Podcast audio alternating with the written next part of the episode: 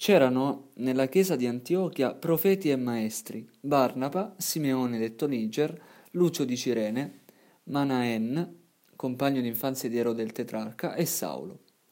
Mentre essi stavano celebrando il culto del Signore e digiunando, lo Spirito Santo disse: «Riservate per me Barnaba e Saulo per l'opera alla quale li ho chiamati». Allora, dopo aver digiunato e pregato, imposero loro le mani e li congedarono. Essi dunque, inviati dallo Spirito Santo, scesero a Seleucia e di qui salparono per Cipro. Giunti a Salamina, cominciarono ad annunciare la parola di Dio nelle sinagoghe dei Giudei, avendo con sé anche Giovanni come aiutante. Attraversata tutta l'isola fino a Pafo, vi trovarono un tale mago e falso profeta giudeo, di nome Bariesus, al seguito del proconsole Sergio Paolo, uomo saggio che aveva fatto chiamare a sé Barnaba e Saulo e desiderava ascoltare la parola di Dio, ma Elimas il mago, ciò infatti significa il suo nome, faceva loro opposizione, cercando di distogliere il proconsole dalla fede. Allora Saulo, detto anche Paolo, colmato di Spirito Santo, fissò gli occhi su di lui e disse: «Uomo pieno di ogni frode e di ogni malizia, figlio del diavolo, nemico di ogni giustizia, quando cesserai di sconvolgere le vie dritte del Signore? Ed ecco dunque la mano del Signore è sopra di te, sarai cieco e per un certo tempo non vedrai il sole». Di colpo piombarono su di lui oscurità e tenebra, e brancolando cercava chi lo guidasse per mano. Quando vide l'accaduto, il proconsole credette, colpito dall'insegnamento del Signore. Salpati a, da Pafo, Paolo e i suoi compagni giunsero a Perge, in Panfilia, ma Giovanni si separò da loro e ritornò a Gerusalemme.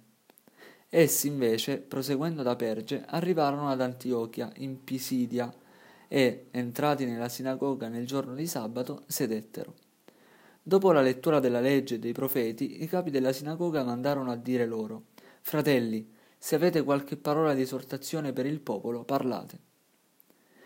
Si alzò Paolo e, fatto cenno con la mano, disse: «Uomini di Israele e voi timorati di Dio, ascoltate.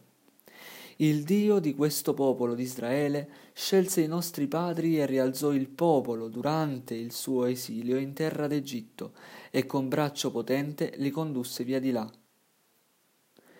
Quindi sopportò la loro condotta per circa quarant'anni nel deserto, distrusse sette nazioni nella terra di Canaan e concesse loro in eredità quella terra, per circa quattrocentocinquant'anni. Dopo questo diede loro dei giudici, fino al profeta Samuele. Poi essi chiesero un re e Dio diede loro Saul, figlio di Kis, della tribù di Beniamino, per quarant'anni.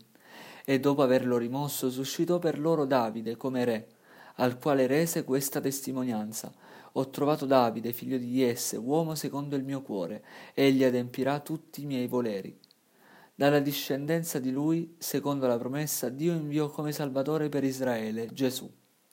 Giovanni aveva preparato la sua venuta, predicando un battesimo di conversione a tutto il popolo di Israele.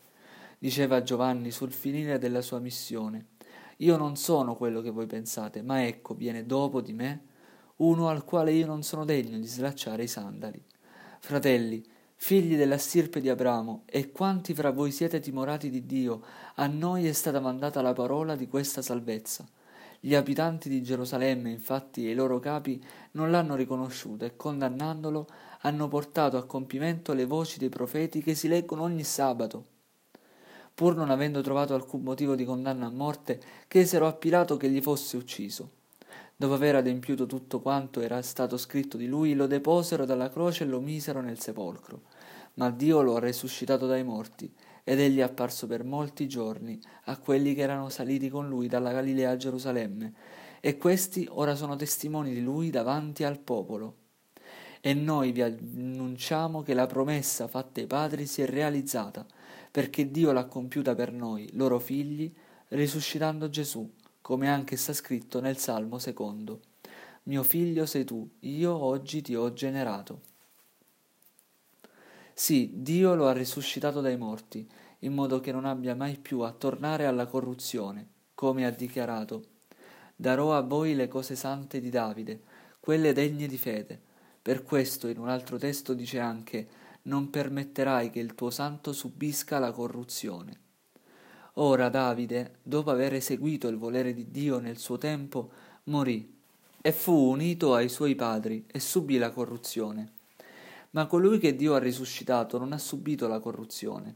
Vi sia dunque noto, fratelli, che per opera sua viene annunciato a voi il perdono dei peccati, da tutte le cose da cui mediante la legge di Mosè non vi fu possibile essere giustificati. Per mezzo di lui chiunque crede è giustificato. Badate dunque che non avvenga ciò che è detto nei profeti: guardate, beffardi, stupite e nascondetevi. Perché un'opera io compio ai vostri giorni, un'opera che voi non credereste se vi fosse raccontata. Mentre uscivano li esortavano ad annunciare loro queste cose il sabato seguente. Sciolta l'assemblea, molti giudei e proseliti credenti in Dio seguirono Paolo e Barnaba, ed essi, intrattenendosi con loro, cercavano di persuaderli a perseverare nella grazia di Dio. Il sabato seguente quasi tutta la città si radunò per ascoltare la parola del Signore. Quando videro quella moltitudine, i giudei furono ricolmi di gelosia e con parole ingiuriose contrastavano le affermazioni di Paolo.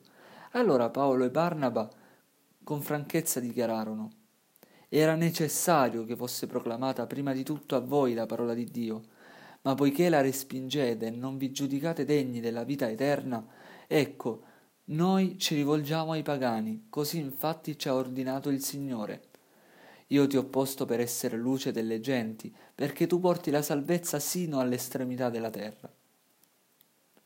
Nell'udire ciò i pagani si rallegravano e glorificavano la parola del Signore, e tutti quelli che erano destinati alla vita eterna credettero. La parola del Signore si diffondeva per tutta la regione, ma i giudei sobillarono le pie donne della nobiltà e i notabili della città e suscitarono una persecuzione contro Paolo e Barnaba, e li cacciarono dal loro territorio. Allora essi, scossa contro di loro la polvere dei piedi, andarono a Iconio. I discepoli erano pieni di gioia e di Spirito Santo.